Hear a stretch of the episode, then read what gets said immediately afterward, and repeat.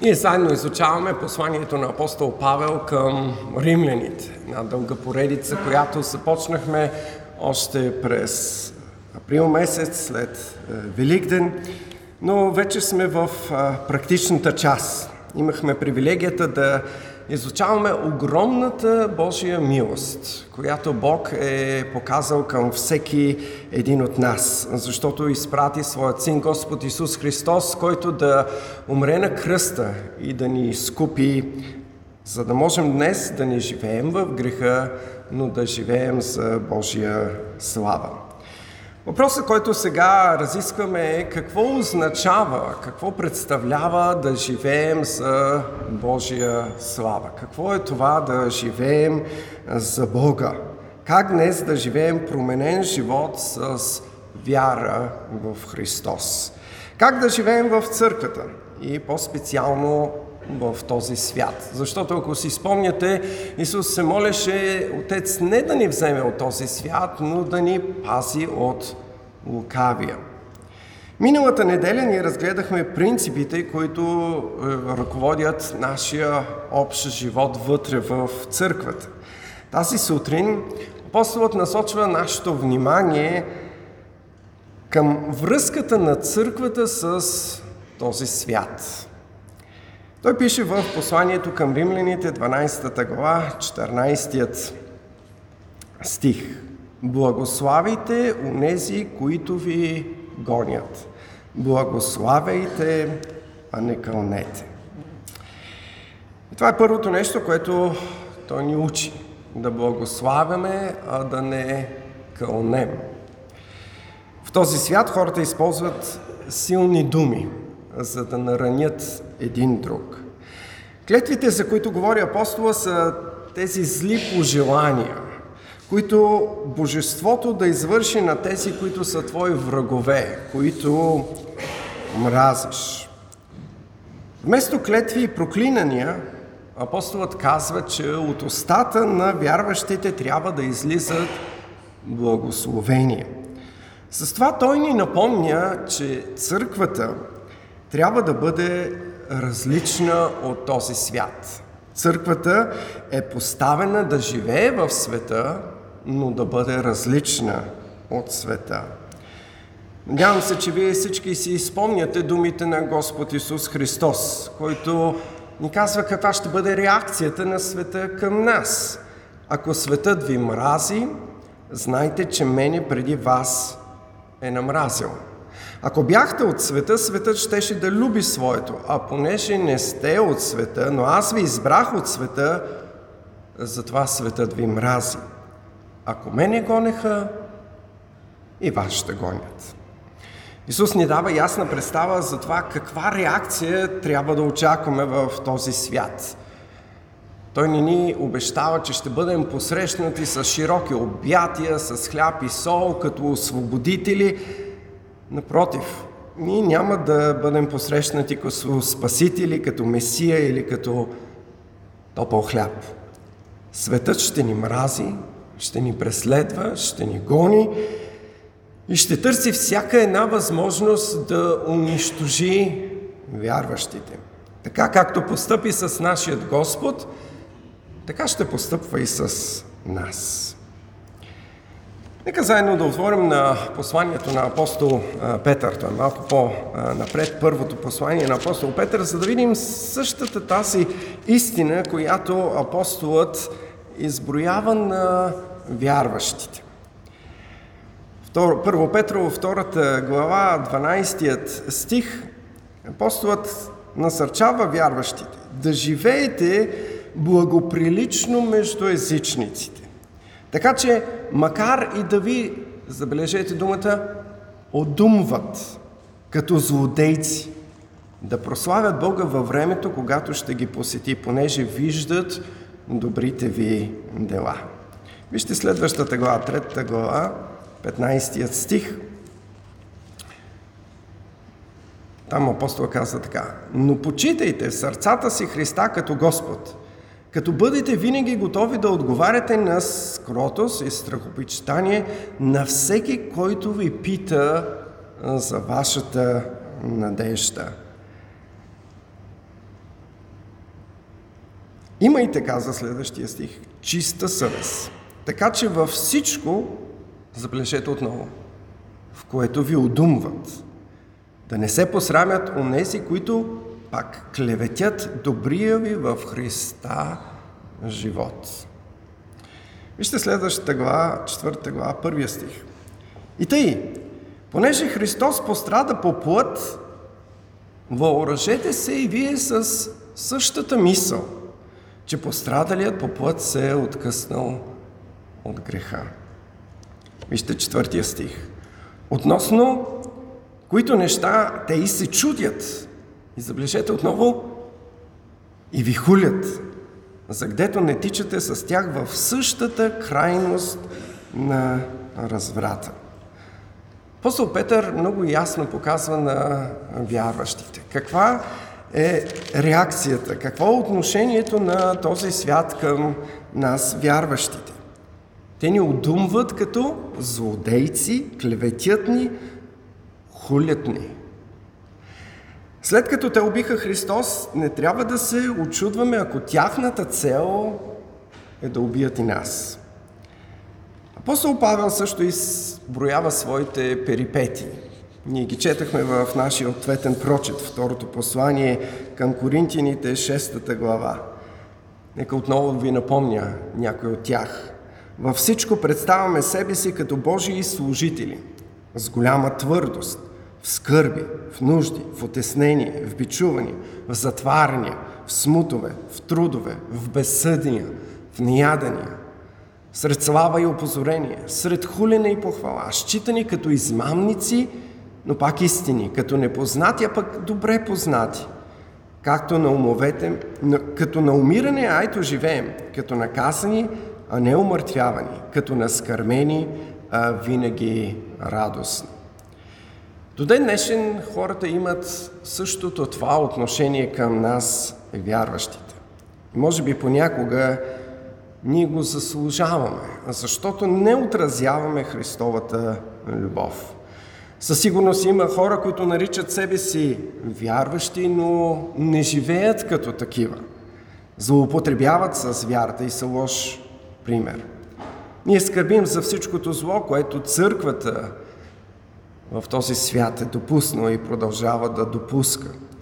Със сигурност дяволът е доволен от скандалите, разделенията, конфликтите, материалните злоупотреби. Господ да бъде милостив към нас, да ни прости и да ни възвърне. Във вторник, докато чаках отвън да докарат скелето и пазех място пред църквата, при мене се е спря охранителят на училището, което е тук отгоре, а на май.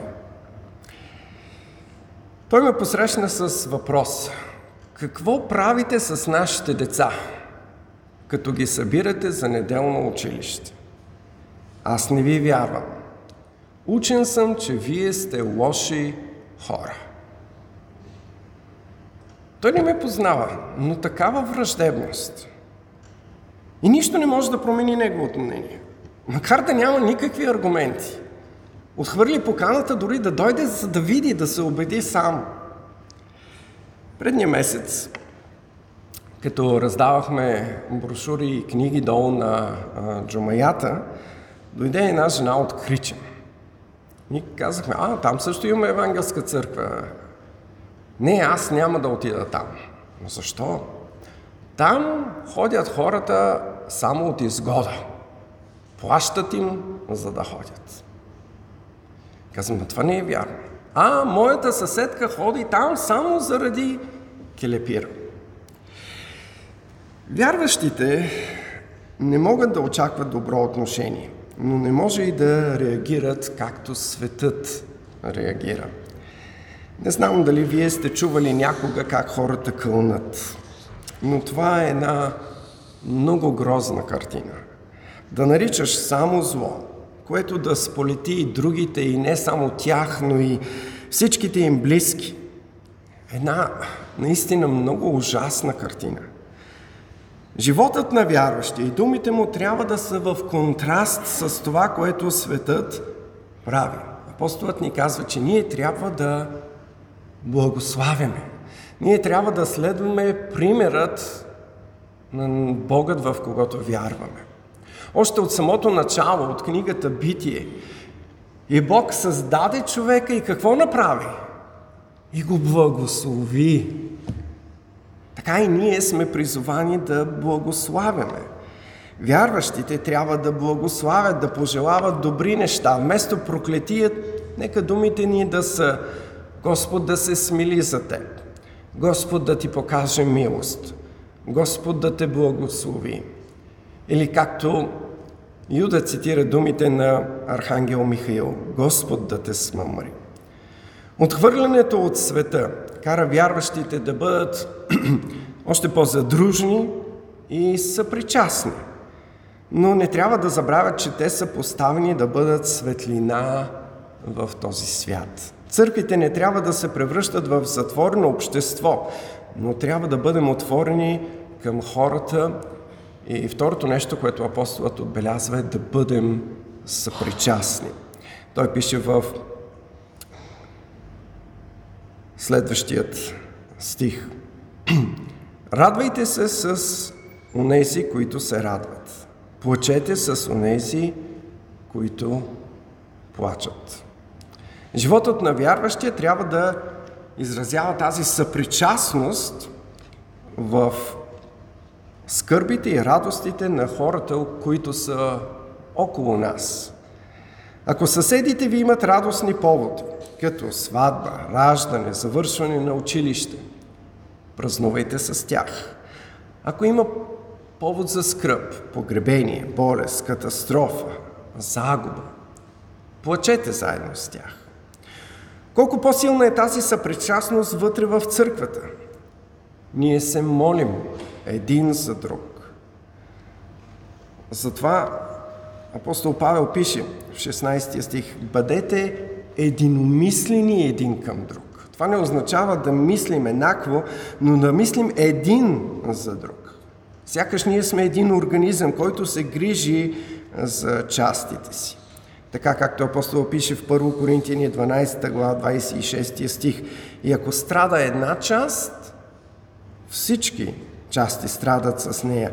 Или ако се слави една част, всички части се радват заедно с нея. Нека и ние заедно се радваме на успехите си. Ако някой брат е получил повишение, ако има успех в бизнеса, ако си е взел изпита, нека се радваме заедно, нека се радваме на успехите на децата си, независимо дали печелят конкурси, награди, олимпиади или завършват. Нека се радваме, когато децата служат в църквата, поздравяват, помагат, участват. Нека се радваме, че Бог ги е докоснал и са в църквата, а не в света.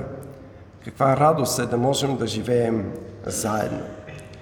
За да може обаче да живеем заедно, трябва да живеем в смирение. Апостолът пише, не отдавайте ума си на високи неща, но се предавайте на скромни неща. Не смятайте себе си за мъдри. Сякаш апостолът ни казва да не си вирим носовете, да не се възгордяваме от успехите си, но да помним, че всичко, което ние сме и имаме, е дар от Бога. То не е наша заслуга. Трябва да се радваме на простотата на живота, на обикновените неща, на малките успехи, но да не считаме себе си за това, което не сме. Ние не сме мъдри. Мъдростта ни идва от Бога. Той е този, който ни учи за това, кое е ценно в живота. Няма по-ценно от взаимоотношенията. Взаимоотношенията ни с Бога и взаимоотношенията ни един с друг. И така апостол Павел призовава вярващите в Рим и нас днес да благославяме, да бъдем съпричастни и да се стремим да живеем в мир. Той пише, на никого не връщайте зло за зло. Промислявайте за това, което е добро пред всички човеци. Ако е възможно, доколкото зависи от вас, живейте в мир с всички човеци. За апостолът запазването на мира изисква спирането на порочния кръг на отмъщение. В Стария Завет, вие много добре знаете, принципът беше око за око, зъб за зъб. И това беше справедливо. Но Христос ни демонстрира жертвоготовност. Християните не трябва да отвръщат на злото с зло. Те могат да отвърнат на злото с добро. Те трябва да мислят за доброто на хората около тях и да положат всяко усилие, казва апостола, да запазят мира. Разбира се, има линии, които не могат да бъдат прекрачени. Вярващите не трябва да се оставят да бъдат използвани, манипулирани или ощетявани. Те трябва да търсят правата си, да защитават вярата си, свободата си и семействата си. Това не означава, че светът и дявола ще се откажат. Те не се отказаха от Исус, докато не го видяха на кръста, увиснал. Въпреки това, дори когато беше разпънат на кръста, Исус не проклинаше. Спомняте ли си неговата молитва на кръста? Това е едната. Другата е Отче, прости им, защото не знаят какво правят. Затова апостолът ни напомня, че не е наше задължение да отмъщаваме. Наш защитник е Бог. Той е този, който ще се погрижи за своите деца. Той е този, който ще смаже враговете си. Ние имаме неговите обещания. Едно такова обещание имаме в книгата на пророк Захария, който се докача до вас, закача зеницата на окото ми. Невероятно обещание. Бог гарантира нашата сигурност, нашето бъдеще. Затова апостол Павел се обръща към римляните със следните думи. Не си отмъщавайте, възлюблени. А дайте място на Божия гняв, защото е писано На мене принадлежи въздаянието. Аз ще отплатя, казва Господ. Но ако е гладен, неприятелите не храни го, ако е жаден, дай му да пие, защото това като правиш ще натрупа жар на главата му. Не се оставяй да те побеждава злото, а ти побеждавай злото чрез добро. Днес, чрез Божията сила, християните могат да прекъснат цикъла на злото. Ти ми нарани, аз си отмъщавам. След това ти си отмъщаваш и аз си отмъщавам за твоето отмъщение. И така връщата продължава от поколение в поколение, като Каполети и Монтеки от Ромео и Жулиет. Днес чрез Христос имаме силата да кажем не на греха, не на злото, да изберем доброто, вместо да се поддаваме на злото. Каин нямаше тази сила. Вие си спомняте историята за Каин Явел. Каин уби Явел. Това е в кратко цялата история. Но тя започва малко по-рано, когато двамата отиват да се поклонят на Бога и всеки принася от най-доброто. Но Бог приема жертвата на Авел, жертвата на Кайн не приема. Адреналина хвърчи в него. Как може така? Защо Бог не приема моята жертва? Какво иска? Бог идва и дискутира. Ние четем в Битие четвърта глава. Защо си се разсърдил, му каза Бог? И защо е помрачено лицето ти?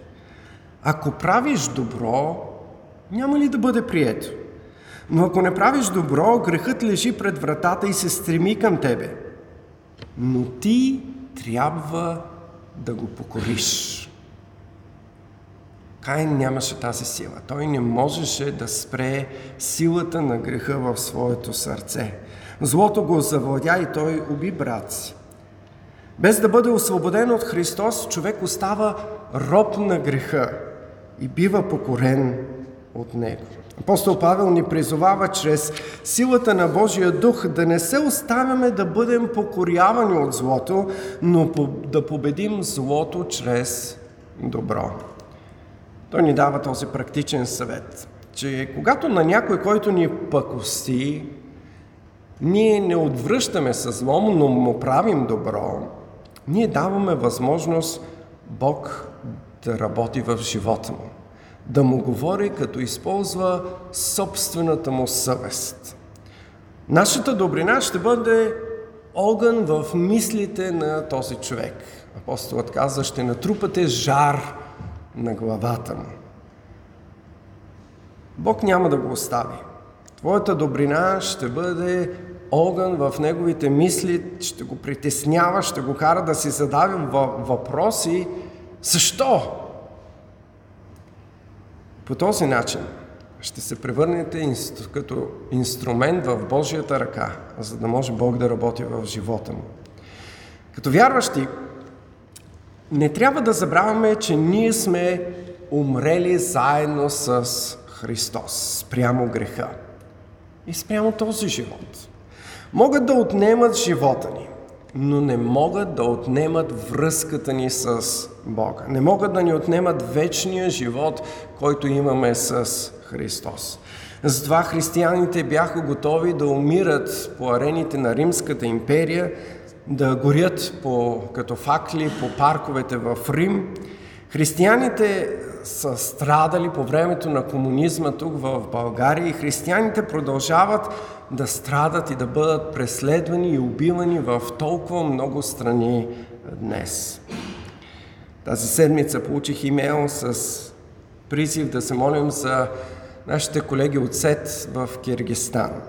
Полицията е конфискувала телефоните, компютрите, затворила е офиса. Всеки ден разпитват ръководителя на СЕТ и го обвиняват в неправомерна религиозна дейност. Разбира се, предложено им е да могат да платят, за да може всичко да бъде забравено и да се избегне съдебното производство. Моля се Бог да бъде милостив и да дава много мъдрост на Олан. Нека за, да не забравяме, че ние сме трън в очите на този свят, защото ние възвестяваме истината за Христос. Тази истина, която светът иска да потули. Трябва да осъзнаем, че нашето свидетелство дразни този свят. Въпреки това, ние трябва да продължим да светим. Вие знаете каква е реакцията на човек, когато изведнъж в, е в тъмно и пуснете лампата. Прикрива се веднага от светлината. И това сте вие. Вие сте тази светлина, която изведнъж влизате в неговия живот и му казвате, ето виждаш ли твоя грях? И той веднага ви отхвърля, защото не иска да го види. Като християни. Ние сме призвани да не кълнем, но да благославяме. Да бъдем съпричастни в живота на обществото, да споделяме, да се радваме с успехите на съседите си и да скърбим заедно с тях. Ние като християни единствено имаме силата чрез Божия дух да побеждим, да победим злото чрез добро да изберем вместо да отвърнем и да отмъстим, да направим добро и по този начин да спрем цикъла на злото. Така ли е в твоя живот? Хубаво е да си говорим всички тези неща, да кажем всички тези принципи, но в крайна сметка въпросът, който трябва да си зададем е така ли е в моят живот? Правя ли аз това? Живея ли по този начин? Живея ли в този свят като християнин? Не е лесно. Отново искам да наблегна, че единствено поради силата на Святия Дух можем да направим това, защото Той ни дава Божията благодат. Дава ни примера на Христос, напомня ни как Той живя, за да можем и ние да живеем по същият начин. Нека Бог да ни благослови и изпълва сърцата ни, за да живеем един променен живот. Амин. Може благословен, свят и велик си. Много идваме, за да признаем, че стандарта, който поставяш пред нас, е твърде висок. Сами не можем да го постигнем. Признаваме своята слабост, невъзможност. Затова те молим, Святи Душа, изпълни живота ни. И нека Твоето Слово бъде постоянно в ума ни, напомняни. Напомняни тези принципи, истини, за да можем да ги прилагаме. В критичният момент дай ни сили, посрещни ни, за да можем да благославяме, за да можем да светим, за да можем да живеем за Твоя слава. Амин.